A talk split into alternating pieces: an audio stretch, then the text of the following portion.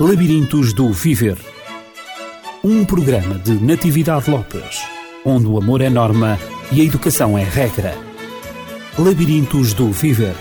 Educação para os valores na escola e na família. Labirintos do Viver. Hoje estou à conversa com a doutora Paula Barbosa, diretora-geral e clínica da Dialógicos, Centro de Psicologia e Formação, em Mem Martins e também em Lisboa. Olá, doutora Paula. Olá, Natividade. Do que é que hoje vamos falar? Hoje vamos falar daquilo que são os bloqueios cognitivos, ou seja, problemáticas em torno do desenvolvimento cognitivo. Essencialmente, que sinais é que nós podemos ter atenção para nos apercebermos se eventualmente a criança está com alguma dificuldade a esse nível? E então nós vamos uh, ver os sinais de alerta em termos cognitivos, porque uh, nós, como adultos, quer como pais, quer como professores, temos necessidade de saber identificar quando a criança tem um problema ao seu nível cognitivo. Então, quais são esses sinais de alerta? Hoje vamos falar de muitos sinais, alguns mais evidentes, naturalmente, que passam pela dificuldade das crianças em aprenderem concretamente ou uma coisa ou muitas coisas, mas por aquilo que depois sejam também sinais que por vezes passam despercebidos, que são de origem, digamos, mais clínica, mas que todos nós também poderemos tomar em atenção, ver se são persistentes na criança, naquilo que ela vai fazendo na escola, na sua aprendizagem em geral, para que então possam pedir a opinião, eventualmente, de um clínico, de um terapeuta de um psicólogo, para que possa avaliar e ver se é algo restrito a uma situação em particular ou se eventualmente é uma dificuldade que vem de fundo e que uh, se traduz num bloqueio cognitivo que, sem ajuda técnica, não passará. Portanto, poderemos dizer que as dificuldades em ler, as dificuldades em escrever ou mesmo em verbalizar qualquer coisa que a criança queira dizer, as dificuldades também na matemática, que são chamadas as várias dislexias, não é? Poderemos dizer que são dificuldades que nós encontramos na aprendizagem geral do aluno e da criança. Sim, podemos isolar aqui algumas vertentes para que se compreenda melhor o que, é que são estes sinais. Começaremos pela criança que tem dificuldade em aprender, em termos gerais. Uh, não consegue aprender nem o português, nem a matemática, nem as outras matérias, mesmo naquilo que seja a sua vida privada. Tem dificuldade em memorizar, em reter a informação que vai sendo prestada.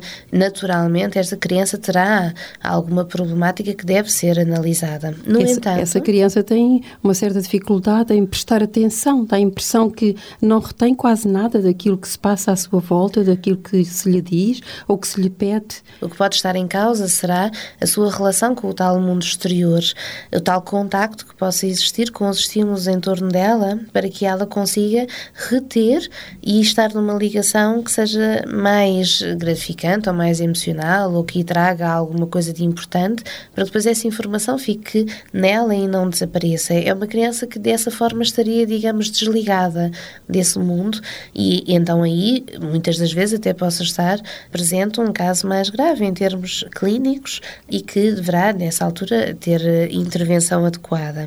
Eu penso que também há crianças que se apresentam, algumas, portanto, têm uma falta de atenção, uma falta de concentração constantes, mas há outras que dá a impressão que têm uma agitação motora, ou seja, elas nunca param para compreender ou para tomar sentido, como nós costumamos dizer, daquilo que se lhes diz, daquilo que se lhes pede.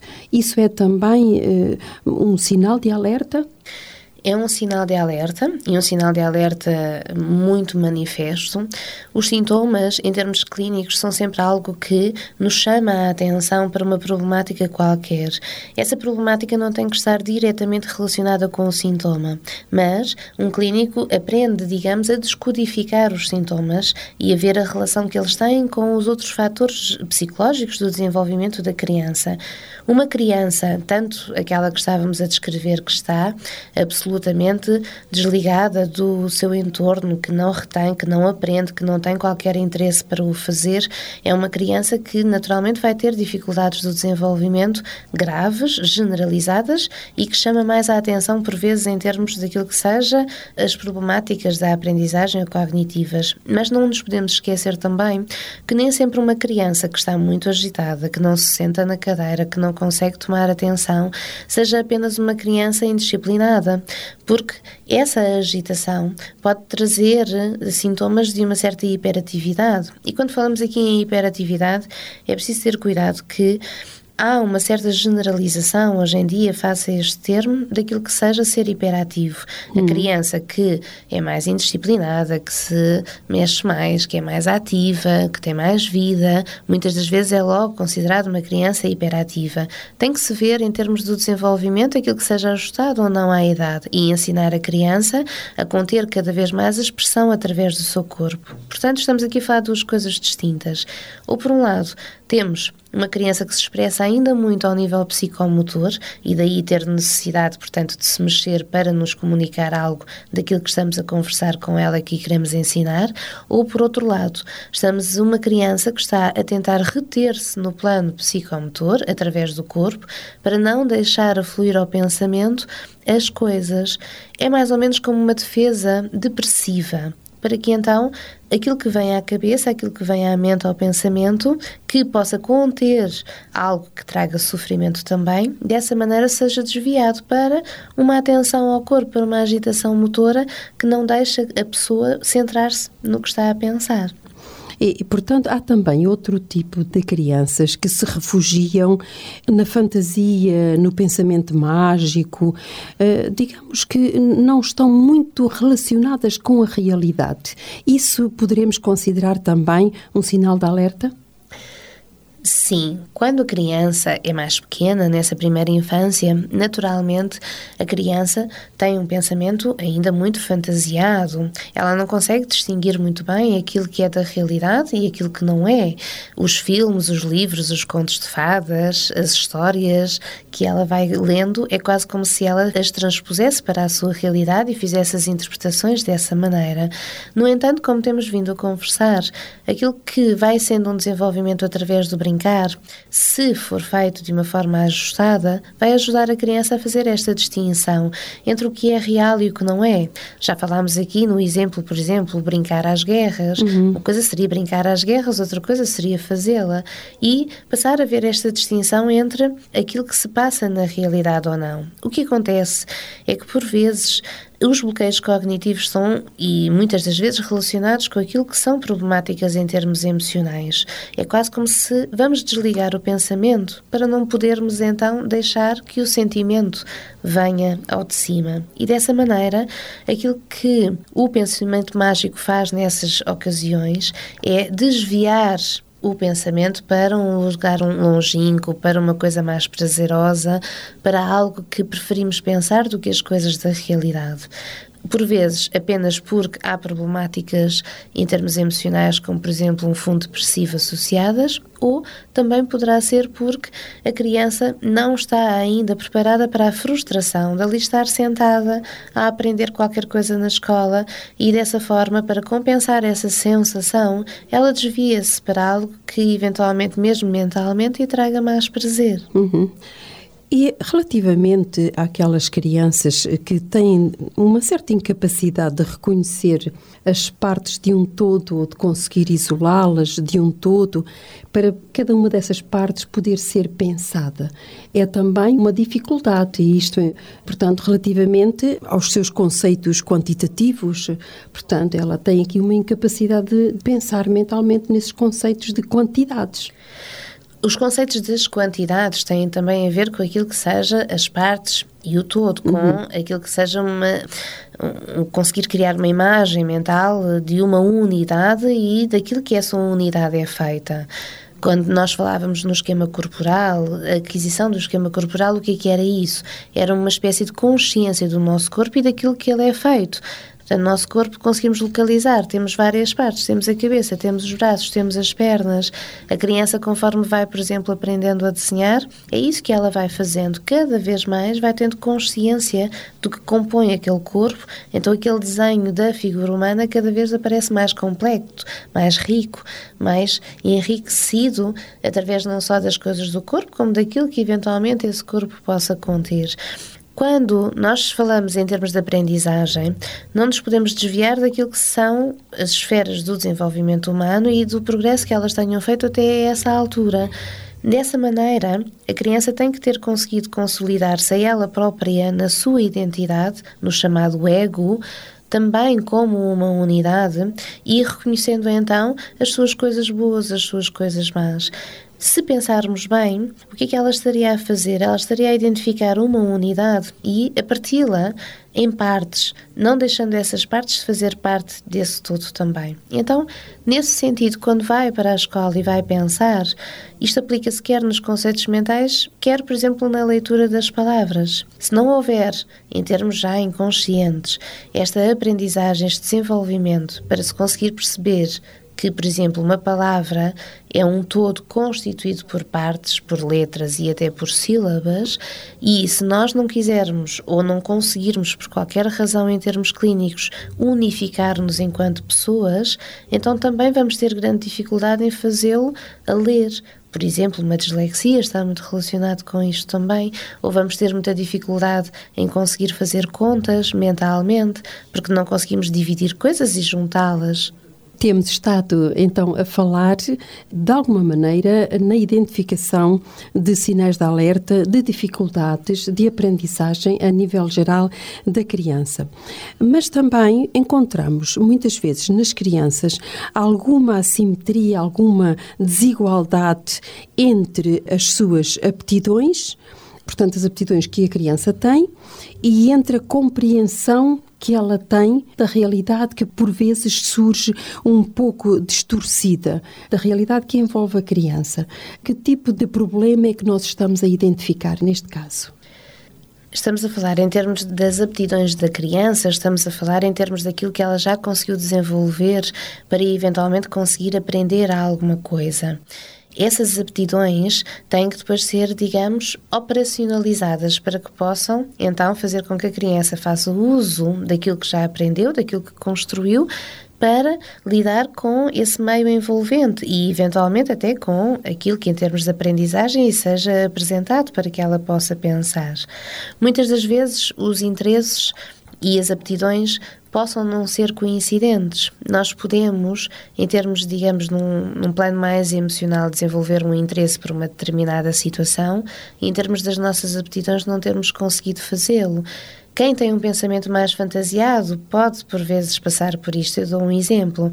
Já me aconteceu alguém querer uma profissão ou até eventualmente já ter tirado um curso universitário, portanto, seguiu aquilo que parecia ser os seus interesses para fazer uma determinada coisa, mas depois imaginemos que essa profissão estava em contacto com as pessoas e a pessoa depois entra em estágio e não consegue dirigir a palavra a ninguém, porque em termos das suas aptidões não conseguiu ir ao encontro dos seus interesses. Uhum. Então temos que falar sim de construção de aptidões, sem dúvida, e cada um de nós vai construir aptidões que nos caracterizam mais do que outras. Isso não, não há qualquer problema com isso, termos uma identidade própria, uma individualidade, mas temos também que terem atenção se eventualmente isso está concordando com os nossos interesses, porque os nossos interesses às vezes ainda nos vêm de uma esfera, digamos, mais mágica, do tal pensamento uhum. mágico que estávamos a falar e levam-nos a desejar ou a pensar, integrar-nos em coisas que na verdade não têm muito a ver connosco. De alguma maneira, do sonho,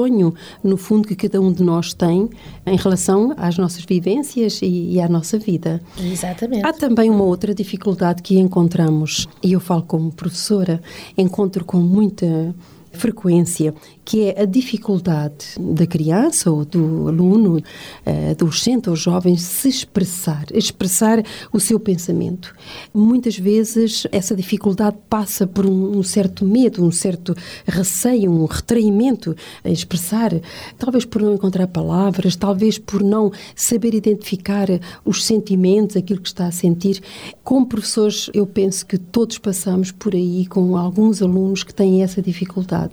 Dificuldade em verbalizar, em expressar aquilo que sentem, até mesmo aquilo que desejariam, aquilo que querem, aquilo que não sabem. A que se deverá esta dificuldade? Vê-se muito, e principalmente nas personalidades eh, em construção hoje em dia, uma espécie de identidade emprestada, se assim pudéssemos dizer. O que é que se quer dizer com isto? Quer-se dizer que muitas das vezes nós vamos crescendo e não vamos conseguindo consolidar-nos naquilo que sejam as nossas referências próprias. Então, sim, as nossas opiniões, as nossas ideias sobre as coisas, os nossos pontos de vista, para que possamos então também consolidar, como conversávamos, os interesses e até as nossas aptidões. Uhum. O que se passa é que somos, digamos, sujeitos ou conformamos-nos àquilo que sejam linhas orientadoras por parte dos outros, para que então sejam eles a definir o que está certo, o que está errado, o que é o melhor, o que é o pior, e funcionamos mais ou menos como que adquirindo a informação como uma espécie de gravadoras para que depois a possamos reproduzir. Mas se pensarmos nisto, estamos a fazê-lo reproduzindo aquilo que veio de fora, não aquilo que foi pensado construído, elaborado por nós. Uhum. Então é muito vulgar e há um, uma falta de treino, principalmente nas crianças e mesmo nos jovens, em, sim, ir lendo qualquer coisa, mas ir pensando sobre ela, ir tentando descentrar, ir encontrando aquilo que sejam as suas ideias, até fazendo uma ligação com entre isso que se está ali a ler, a aprender, que nos estão a dizer, uma ideia que alguém está a defender, com aquilo que, por exemplo, tenham sido as nossas experiências próprias por muito que se seja criança ou que se seja jovem, já se viveu alguma coisa, já se entrou em contacto com alguma coisa e essa experiência é sempre muito válida. Uhum.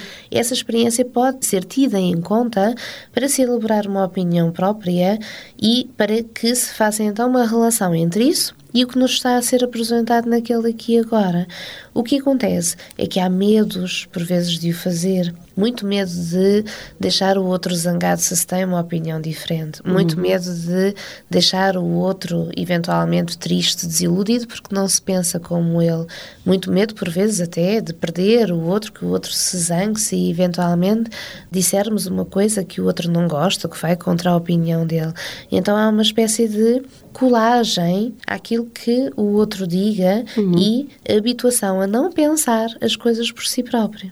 E também encontramos na via do ensino aquelas respostas muito curtas quando nós eh, procuramos saber a razão das coisas, ou seja, por que razão é que o aluno responde daquela maneira e não de uma outra diferente que nós estamos a perspectivar por vezes.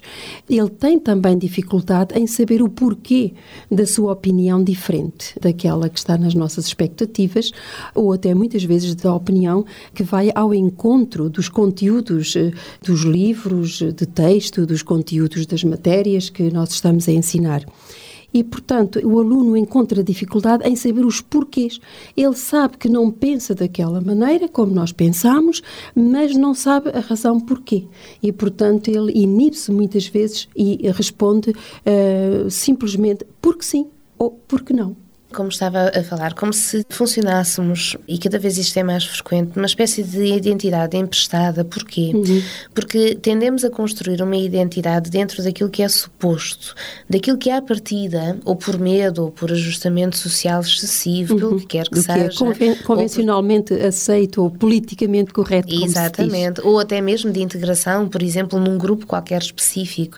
Então, assumimos, ajustamos-nos àquilo que é suposto, àquilo que imaginamos que esperamos esperem de nós e passamos a funcionar não de uma forma genuína, espontânea, daquilo que é nosso, mas com referenciais que são dos outros, uhum. que são de fora. O que acontece por vezes é que há uma espécie de lapsos. Então, imaginemos, estamos a conversar com esses jovens ou eventualmente eles leram qualquer coisa que reativou emocionalmente também ali um conceito qualquer e ele eventualmente até diz que não não, isso não penso assim, eu não quero assim, eu não concordo com isto, eu sinto que isto seja injusto, mas será muito difícil, nestes casos que estamos a falar, e que são problemáticas ao nível, digamos, clínico da sua identidade, que então depois consiga defender aquilo que é seu, porque é como que houvesse um lapso, isso saiu, emergiu, mas logo veio o medo, a retração que o fez esconder-se outra vez. E é como se o pensamento nem conseguisse ir já encontrar novamente esses referenciais próprios para poder justificar o que disse.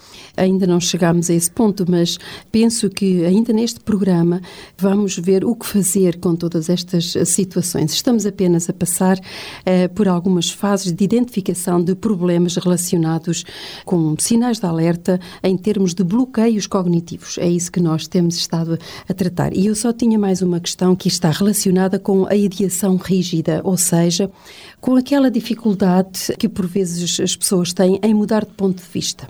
Ou a pessoa se sente sempre dominante ou sempre inferiorizado, ou sempre inferiorizada. Qual é este tipo de problema?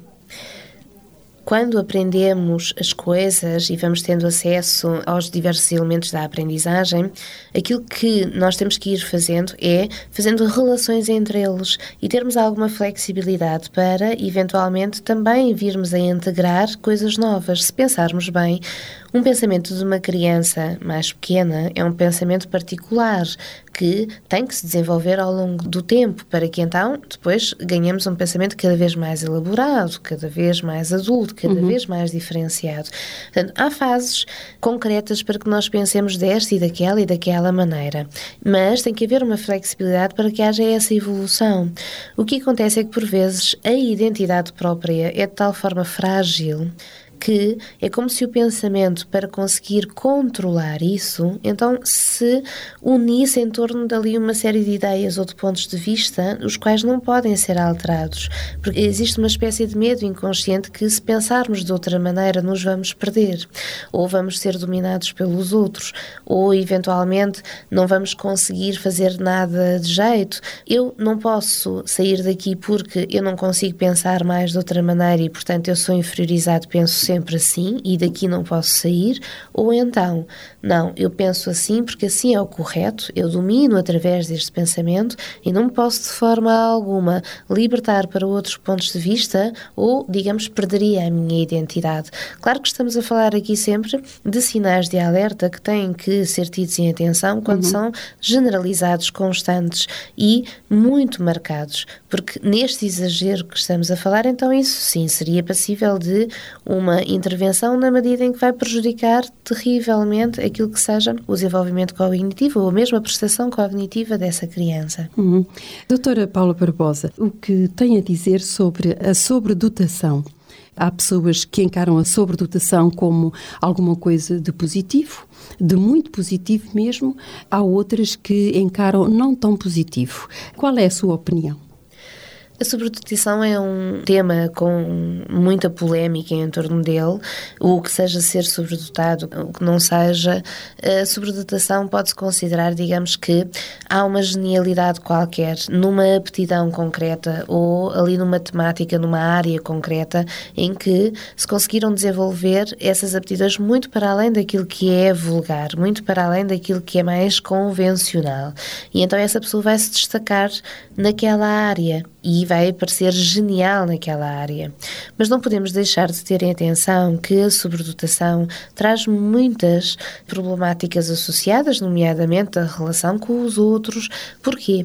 Porque um investimento tal, mesmo que seja numa esfera particular, em termos intelectuais, acaba por nos dar um desequilíbrio entre essa esfera e depois a esfera, por exemplo, da relação, uhum. ou mesmo a esfera emocional. Mas... Portanto, essas pessoas têm dificuldade em relacionar-se com os outros, portanto, sobrevalorizam apenas o aspecto intelectual.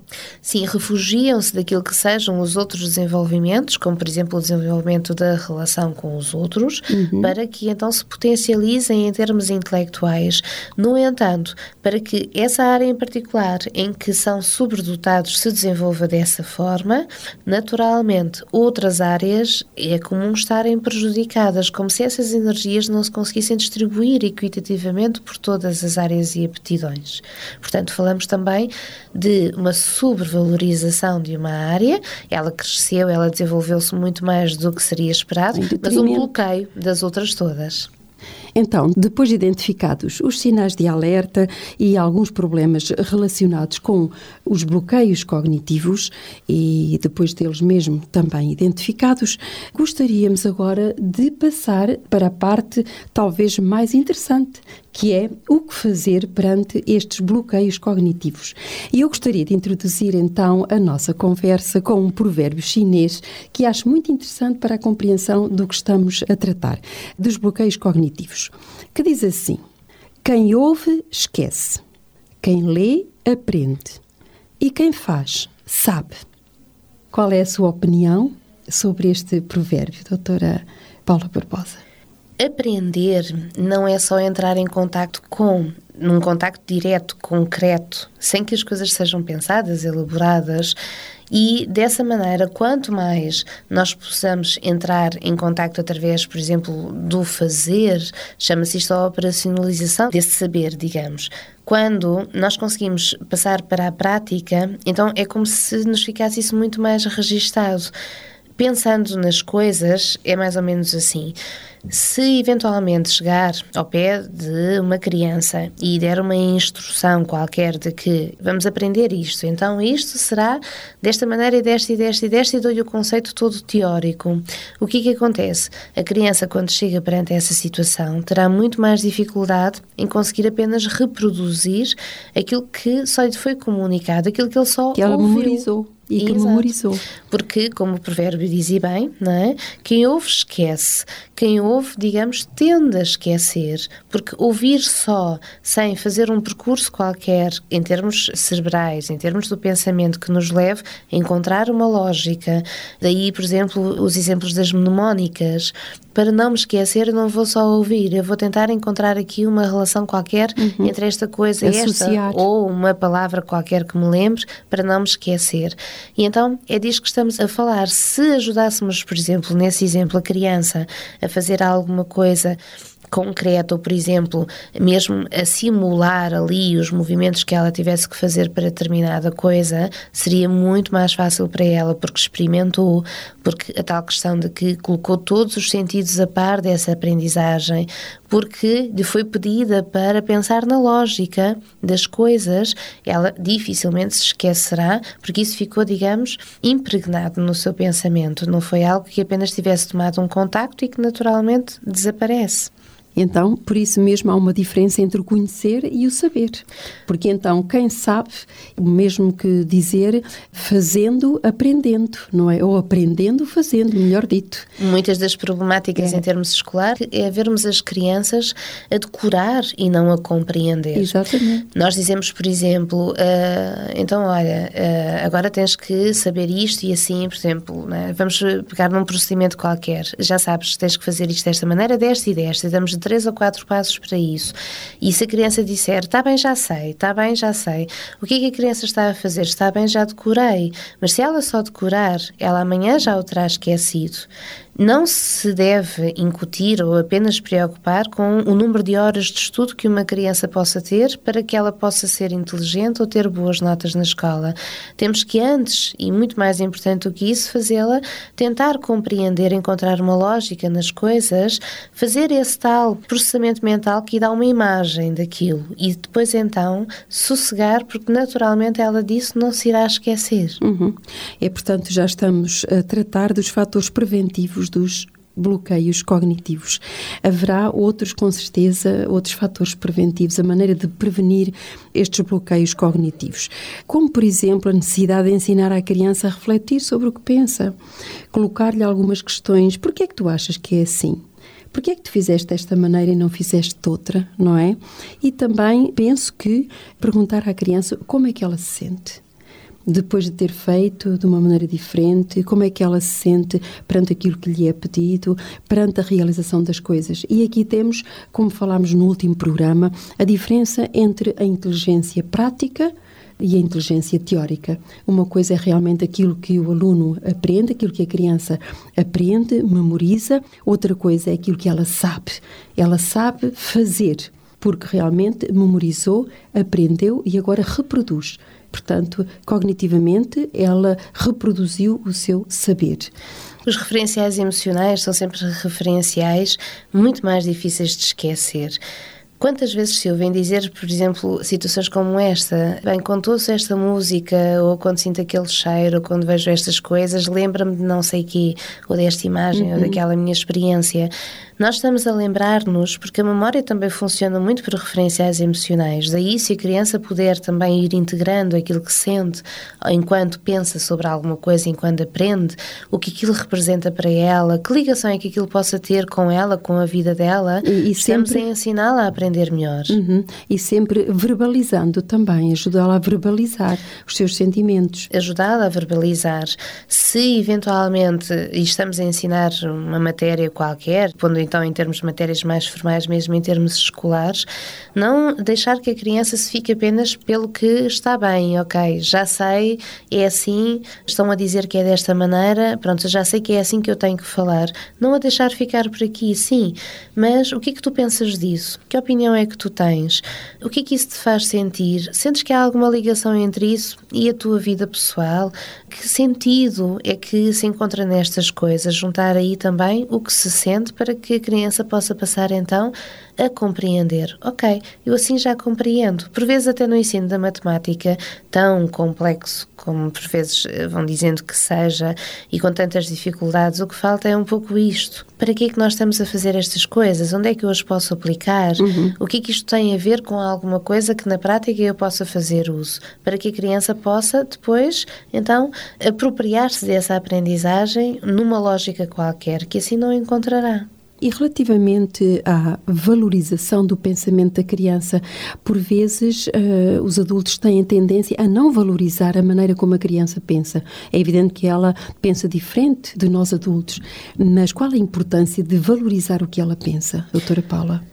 Quando a criança é mais pequena, ela tende ainda a colocar muitas coisas da fantasia e do pensamento mágico, mas conforme ela se vai aproximando da idade escolar, e por isso mesmo é que se entra para a escola com seis anos, preferencialmente, é porque será uma idade onde já se tenha conseguido fazer a transposição desse pensamento fantasiado para o pensamento da realidade. E então quer seja num plano, quer seja noutro, deve-se ouvir a criança, escutar o modo de pensar, mesmo que eventualmente, sendo mais pequenina, isso nos pareça a nós adultos quase ridículo ou uh, desapropriado e, dessa forma, fazê-la sentir que a maneira dela pensar as coisas e as conclusões a que ela chega são importantes. Ajudá-la a descrever o porquê, a justificar porquê que está a pensar dessa forma. Se a criança disse uma coisa absurda, não nos ficarmos apenas pela correção, dizer que está errado ou, eventualmente, rirmos-nos daquilo que ela disse. Devemos, sim, Ok, tu disseste isso, isso tem uma razão qualquer de ser, porquê que pensaste dessa maneira? Explica-me. E fazê-la então ela própria também organizar o pensamento para conseguir construir dali uma ideia qualquer. E ela própria também, se chegar ao fim e não encontrar um sentido nisso, ela própria então ganhará a tal flexibilidade para daí mudar e encontrar um ponto de vista diferente e ir evoluindo. O nosso tempo está a esgotar-se. Vimos então que, como fatores preventivos dos bloqueios, bloqueios cognitivos, muito resumidamente, vimos a necessidade de ensinar a criança a refletir sobre aquilo que ela pensa e sobre aquilo que ela sente. Também é importante ajudá-la a transpor do pensamento de fantasia para o pensamento da realidade. É importante não desvalorizar o pensamento da criança, embora ele seja diferente uh, do dos adultos.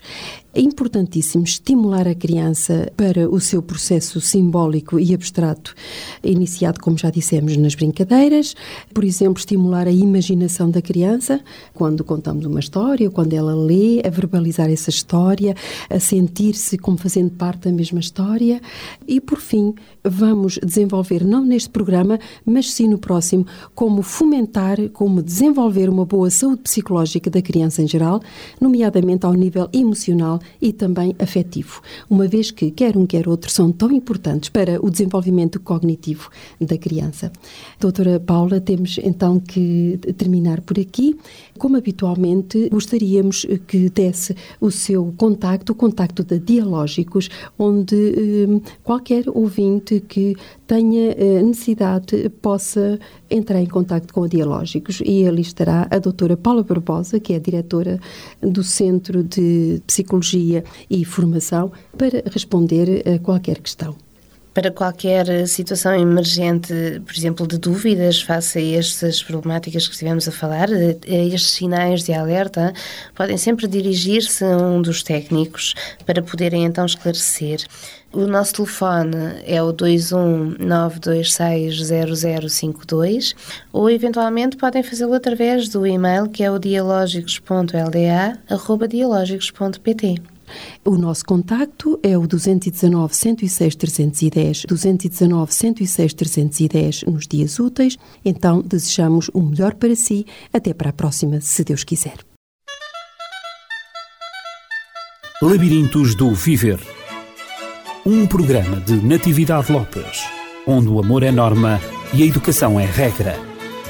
Labirintos do Viver. Educação para os valores na escola e na família. Labirintos do Viver